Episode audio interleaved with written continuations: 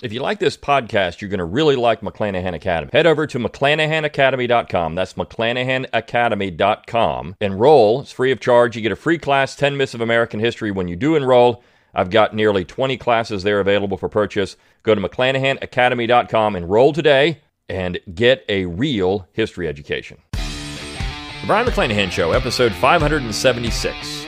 It's time to think locally and act locally. Welcome to the Brion McClanahan Show.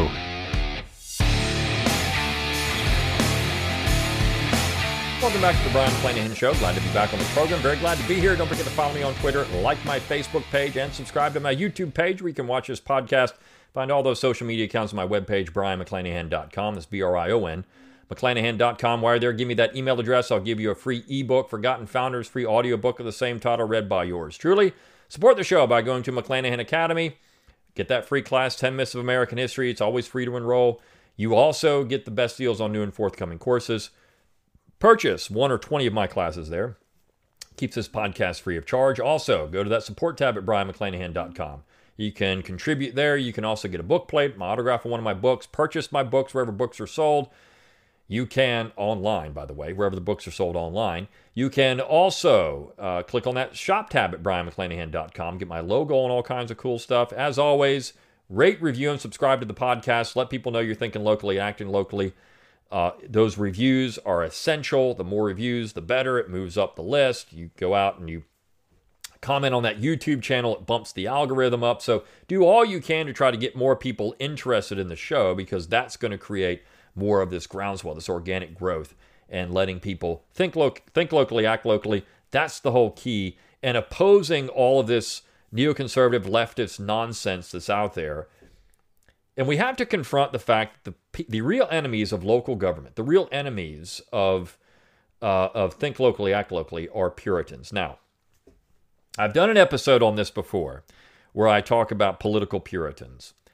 And I want to make some things clear because I actually had a long-time listener of the show, and he's a loyal listener. And he said, Look, I, I, I had a group of several people, and we got together, was about 10 of us, and we listened to your podcast. And some of the people left because they just couldn't, they got infuriated by it. And then others who were kind of sympathetic. And then you started talking about Yankees. And these are people in the North. And they got really upset about that, that I called people Yankees. And they thought that I was disparaging all Northerners. Let me make some things clear. I'm going to define some things for you in this particular episode on what is a Yankee and why we need to call the Karens and the Kens of the world, just really call them what they are Yankees. That doesn't mean if you're from the North, you're a Yankee. In fact, you're not. It doesn't mean if you're from the South, you're not a Yankee because you could be. Right? So a Yankee is a particular type of American that has a Puritan culture to them. Now, the best book ever written on this is David Hackett Fischer's Albion's Seed because he gets into Puritan culture in, in depth in ways that nobody else has ever done. Now, that doesn't mean there's not some other good books out there, and I'm actually going to use one today in this way because this particular historian gets into what the Yankee is. Yankees are a problem in American history, and they've infected so many things in America that we don't even realize are doing. In fact, what's happened in America is that the progressives have dropped all attachment to religion. They're no longer religious. The original Puritans, of course, were basing their, their beliefs on their understanding of Christianity, on their so in that way you can be much more sympathetic with them and thinking that well, these people here had a distorted view of Christianity and what it was. Okay, so there, this is this is Reformation.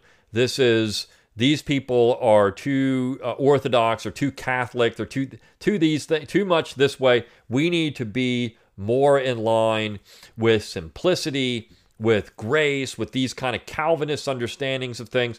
So the Puritans, it, you can be sympathetic with their views on religion. We, if you're not a, if you're not of that line of thinking, you can you can disagree with them.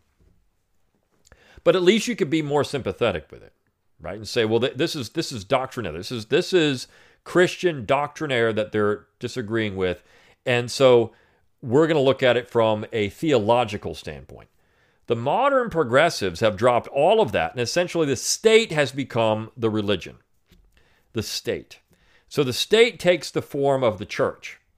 And because the state is the church, everything they do is religious. Think about how they describe the U.S. Capitol. It's a sacred building, it's sacred. That term sacred was reserved for religious buildings only.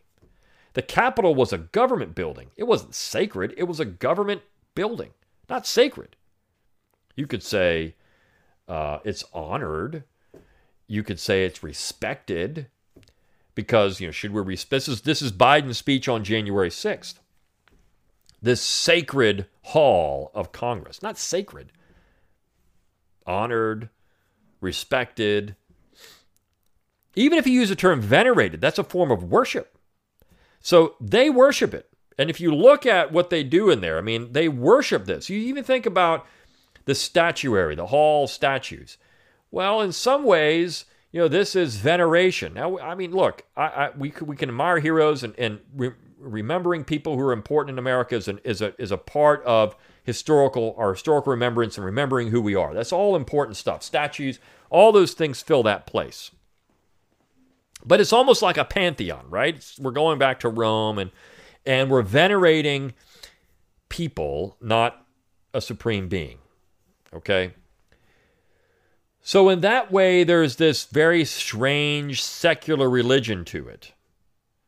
You know, we have to understand in, in Rome, the leaders were gods. I mean, Augustus was a god. He was revered that way. And they thought of themselves this way. And same thing, even go back to the end of the Greek Empire, Alexander was viewed as a god. So we have that part of it.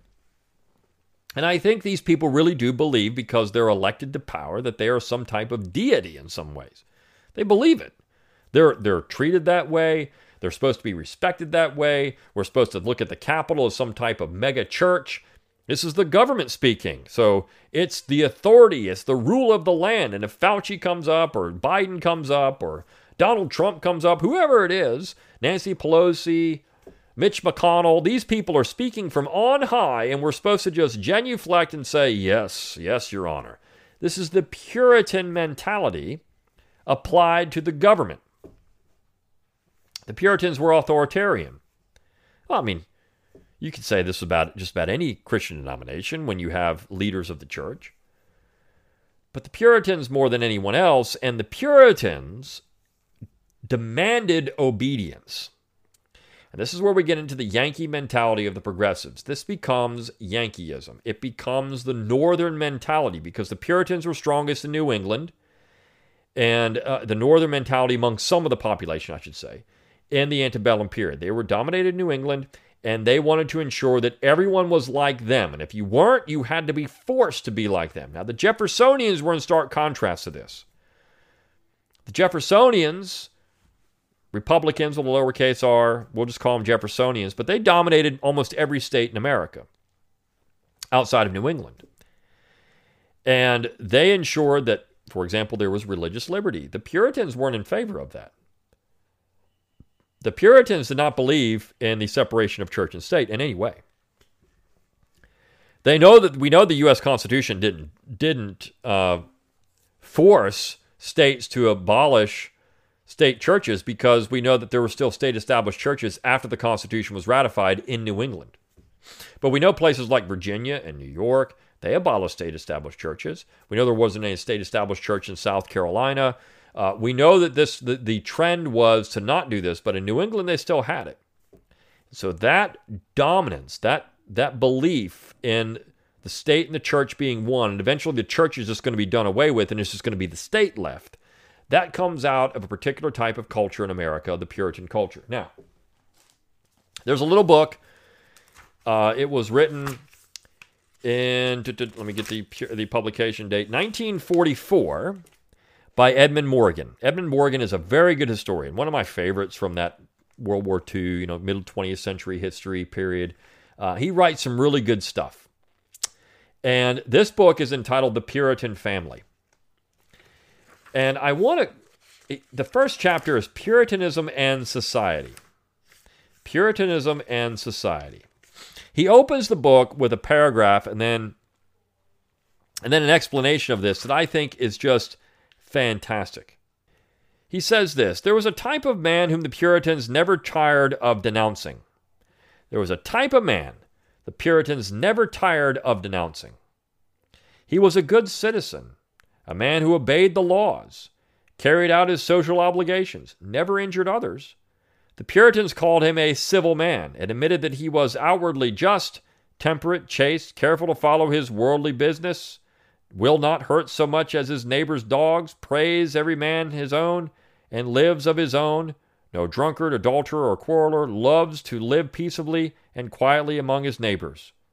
This man, this paragon of social virtue, the Puritans said, was on his way to hell, and their preachers continue to remind him of it. So think about that. Here's the guy that minds his own business, does his own thing, doesn't hurt his neighbors, respects his neighbor's property, to each his own, lets everybody alone, does his own thing, is a civil man, very just man, but he's going to hell to the Puritans. Why? Because he's not a social activist. Because he's not trying to tell everybody else how to live. Because he's not enforcing his will on everyone else. Now, think about that for a second. You can go about your business. This is one of the big debates we're seeing right now in America. You can go about your business. You can say, you know what, I'm going to do what I'm going to do. You do what you're going to do. You go on your way, I'll go on my way. To the to the Puritan, to the political Puritan now, the Yankee, to the Yankee, because these are the people that became Yankees, that is evil. Because you're not doing everything you can to proselytize and make sure everybody else lives the way that we tell you to live. And if you're not doing what we tell you to do, you're going to hell. You're not doing, you're not following all the woke, you're not saying all the woke stuff. You're not doing all the woke things. You're not following all the Fauciisms. You're not doing any of that. You are now persona non grata. And we're going to tell you so much. You're persona non grata, and you're going to do what we say, or you are damned. And if we can't damn you, we're going to throw you in jail or do something else to you, right? We're going to dox you. We're going to we're going to make sure that your life is miserable. That is the Yankee. That is the political Puritan. So the Yankee was a particular type of Northerner who wanted to impose his will on everyone else. The Yankee was one who thought there's, they can never be comfortable because somewhere some someone is doing something they don't like, and they have to root that out. It's part of their DNA. That's the Yankee. It's the Karen. It's the Ken. It's whatever it is. Now there's lots of Northerners that don't fit that bill. Lots of Southerners that do fit that bill right? So just because you're in the South doesn't mean you can't be a Yankee. And people get very upset when you call them this because they know deep down that they're imperialists, that they want everyone to be like them. And if they can't force them all to be like them, they're never going to rest until they are. It's different. You're talking about your own family, right? I mean, male dominated families and trying to ensure your family's in line and leadership and these kind of things. But when you go outside of that and now you tell everybody else around you to be like you, now you can you can say that you can show by example this is how I live and people of course could do these things. But if you're if you are enforcing your will on everyone else, that's a whole nother thing. So he gives a, a part of a sermon from um, Thomas Shepard. And I'm not going to read the sermon, but at the end of it, he says, Shepard's colleagues said amen. In a thousand sermons, they re- repeated to their con- congregations that religion was not morality, that righteousness in society was not righteousness before God, that salvation, not civilization, was the chief goal of man, and that salvation was unattainable by good behavior. Only faith in Christ could bring redemption from the sin of Adam, and faith was the free gift of God, not, one, uh, not to be won by human efforts. Not man, but God alone is the author of regeneration, they insisted. So men are altogether passive in this in their conversion, and the eternal spirit is only is the only principal agent therein. So if you don't follow the the religion, it doesn't matter if you outwardly do all the right things. You just if you don't follow, if you're not woke enough, you're never going to be accepted in the church of progressivism. You're, the Yankee will never accept you. The Puritans believed what they said, believed it passionately, and yet they not only endeavored themselves to, to live a smooth, honest civil life, but tried to force everyone within their power to do likewise. That's the Yankee part, right? It wasn't just enough for them. They had to force everyone, see what he said, force everyone within their power to do likewise. Force them, mandate them, tell them they have to do it. That's the Yankee. You don't want American democracy, you die or we're going to invade you, right? If you don't take our democracy and love it. That's Puritanism expressed in American foreign policy. Aggressive imperialism. It's Puritanism. Pure and simple. That's what it is. No pun intended. They did not differ from their contemporaries in their views about the importance of salvation as much as they did in their views about behavior. They quarreled with the Stuart monarchies about such things as playing games on the Sabbath and with Anglican churchmen about vestments and ceremonies. They wrote hundreds of books explaining the exact conduct demanded by God in every human situation. They had, in fact, complete blueprints for a smooth, honest civil life and family, church, and state, and they were willing to live in the wilderness in order to build a society according to those blueprints. This was New England's glory and design, said James Allen in 1679. They came not hither to assert the proph- prophetical or priestly office of Christ so much that were so fully owned in Old England, but as kingly to bear witness to those truths concerning his visible kingdom. In other words, the Puritans came to New England not merely to save their souls, but to establish a visible kingdom of God, society where outward conduct would be according to God's laws, a society where a smooth, honest civil life would prevail in family, church, and state. So, in other words, they came here to ensure that they had a utopia, and you had to do it. They were going to force you to do it. Think about that. This is the Yankee. This is the person that forces you to live like them. It's not enough that you're just leaving them alone. It's not enough that, hey, you do what you want to do. I'll do what I want to do. I'm living, I mean, I'm, I'm doing everything I'm supposed to do. I'm not hurting you at all. Nobody's hurting anybody here. That's not enough because you're not doing enough to be woke. You're not doing enough to genuflect and show that you're woke enough. This is uh, there was an article about a guy, a, a, a cook, who wanted to ensure that he had all these people vet his cookbook so he didn't offend anybody. That's religion. That is Puritanism to its highest order. The Puritans love that stuff because you've given them power now. You've given them power over you. And that's exactly what they want.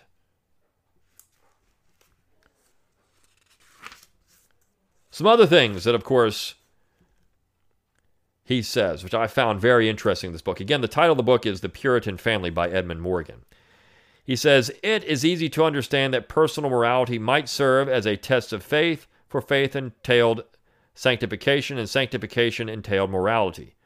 But why did the Puritans regard a concern for the morality of others as a sign of faith? The answer lies in the terms of the covenant of grace. That covenant had been made originally with Abraham, and in applying it to themselves, the Puritans retained all its original provisions. Said Thomas Shepard, quote, One and the same covenant which was made to Abraham in the Old Testament is for substance the same as the, with that in the New, and this under the New Testament the very same with that of Abraham's under Old. Now Abraham's covenant included not only himself but his seed as well. Nor was this world used in a purely figurative sense, word used in a purely figurative sense, excuse me. It meant his physical descendants, his children, grandchildren, and great grandchildren. And it meant his immediate household too. Therefore, when he promised faith in the sanctified life that faith was supposed to bring, he promised not only for himself, but for his whole family, and he was obliged to do all he could to make them fulfill the promise. So this was done, it wasn't just for him, it was for everybody else, and by default, everyone else outside of that. Again, it's not just enough for you to be awoke you have to get everybody else to be woke too, because that's the religion. It's not just enough for you to believe in the saints of government on high. Everyone else has to believe it too. And if you don't, we'll force you. If you don't, we're going to make laws to make sure you do. If you don't, we're going to we're going to do put all kinds of pressure on you to make sure you do. You see that the the Yankee is the antithesis of free speech, of free expression of ideas. The Yankees, the Puritan, they're, they're the antithesis of these things. They they tolerate no dissent. None. The quotation suggests that, the, that though the covenant of grace was made with an individual believer, the promises he made were undertaken not just for himself, but on behalf of the whole household. All the members of his family were expected to exhibit sanctified or at least civil behavior, and he must see to it that they did so. This duty to enforce good behavior in the family was the germ of all political and ecclesiastical authority. Since Abraham's covenant had included all his descendants, it became eventually the foundation of God's dealing with the whole tribe of Israel. Christians had inherited the covenant in three forms, and again, he gets into this. So, this is Puritan theology. But he's saying because it applied to the family, it applied to everything else too. And this idea of mea culpa, of coming out and admitting your sins to the masses and asking for forgiveness because you think that it's offended the whole of society, this is something the Puritans required of everyone to do. This is the political Puritans, the Yankees. Here's an example of it. In New England, these ideas penetrated to every level of society. Oh, I'm sorry. Let me back up here. Thus appears another motive for enforcing a smooth, honest civil life. Zeal for the morality of others was not only a sign of salvation, it was also a practical means of enjoying outward prosperity. Quite apart from his individual relationship to God through the covenant of grace, every Christian participated in a social relationship to him through a social covenant. The Christian's family, church, and state had each promised to give outward obedience to God in every respect. Consequently, every Christian was bound to obey God not merely as a sanctified man, but as a member of each group to which he belonged. If he failed, he not only demonstrated his own damnation, but he brought the temporal wrath of God upon his family, upon his church, and upon his state. So if you're a wokey and you don't make sure that everyone's woke, you're going to face the wrath of all these other wokies. And you can't have that, right? This is the religion. You can't have the religion coming down on you. In New England, these ideas penetrated every level of society. In 1656, one miserable girl, significantly named Tryall Pore, who had committed the sin of fornication, confessed to the Middlesex County Court that by this my sin I have not only done what I can to pull down judgment from the Lord on myself, but also upon the place where I live, upon the place. So this is why you have to beg for forgiveness. If you've done, if you've said one thing that can be damned by the wokey church, you need to uh, repent because you've pulled down the entire society. This is how they think. Remember, if there's one place, somewhere, something that somebody's doing wrong, you're pulling down the entire society. It's not just that place or that person, it's the entire society that suffers. This is the language they use. That is the language they use. They use it because they know if they do it that way, they guilt trip people into doing one thing or another. And honest people, I mean, I don't want to offend somebody, but you know what? When you when you come from this position and you take this position, you've done, you've transformed society into a Yankee driven society. These are the Yankees, these are the cultural imperialists. They have to force everyone to be like them because it's part of their religion. And it can be a civil religion, it can be a, an actual religion, but nowadays it's a civil religion. And the Puritans also were exempt from things, right? Think about Alexandria Ocasio Cortez going to Florida and not wearing a mask. Yet everywhere she goes in D.C. is theater. She's got a mask on. If she's in New York, got a mask on. Goes to Florida, though, to vacation and doesn't wear it. If she really believed in the doctrines, she would wear a mask there. But she doesn't because it's all theater, you see. And they're exempt from these things. And we know that they all believe, the political class all believes they're exempt. They can they can do all this stuff. And the Puritans had that too. If you were higher up in society, you were exempt from some of these things. You'd have to follow this stuff. In fact, the higher you were, the more exemptions you got. You could be exempt from all kinds of doctrinaire. You have to follow this stuff. That's for the lowest. Once I have achieved this salvation, I can do these things because I am beyond this. Hackett Fischer does a fantastic job pointing this out.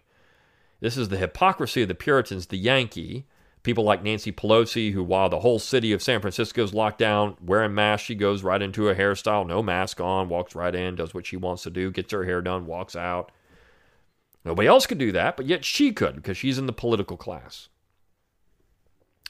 It's not royalty, it's, it's they think they're privileged, right? Because they're in the political class, because they're the woke Puritans. They've got exemptions from these things, they've got dispensations from this stuff, right? There's the Catholic Church to the dispensations. They've got these things for it. So this is why the, this is when I've used the term Yankee. These are the people I'm talking about, not just Northerners.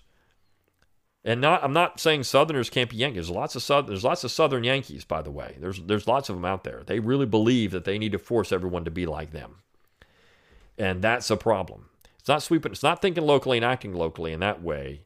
It's uh, beyond that right now you could say these people are trying to change their own community and okay that's fine if that's what you want to do but they're really going to force people to be like them it's the it's the antithesis it's one version of america but it's the antithesis of jeffersonian america and so what i talk about on this podcast really is jeffersonian america it's the antithesis of Jeffersonian America. It's a version of America, but a different version of America. And it's one we have to be constantly on guard for because it is very dangerous when it comes to authoritarianism. These pe- authoritarians love this stuff and they're going to go along with, I mean, speaking truth to power, Karen Cox, not in any way. She's a, she's a Yankee. This is her, this is, this is doctrinaire. This is stuff. And you don't have to prove it. It's faith. It's faith. What she said in that book that I blasted a couple of days ago is faith. He just wrote a paragraph. This is faith. This is what it means. I have faith in this. I don't have to prove it. It's just logic. I don't have to prove it. I just, I mean, to them, it's logical to think, but maybe it's not. But in so many ways, they have to have faith in it. It's not really logic. It's just faith. They think it's logic, but it's really just faith. So, uh, I wanted to cover this for you because I think it's it's important to understand that. As I use that term, it's not disparaging Northerners, and it's not promoting Southerners it's talking about a particular type of American, a Yankee, someone who's a progressive Puritan, a political Puritan.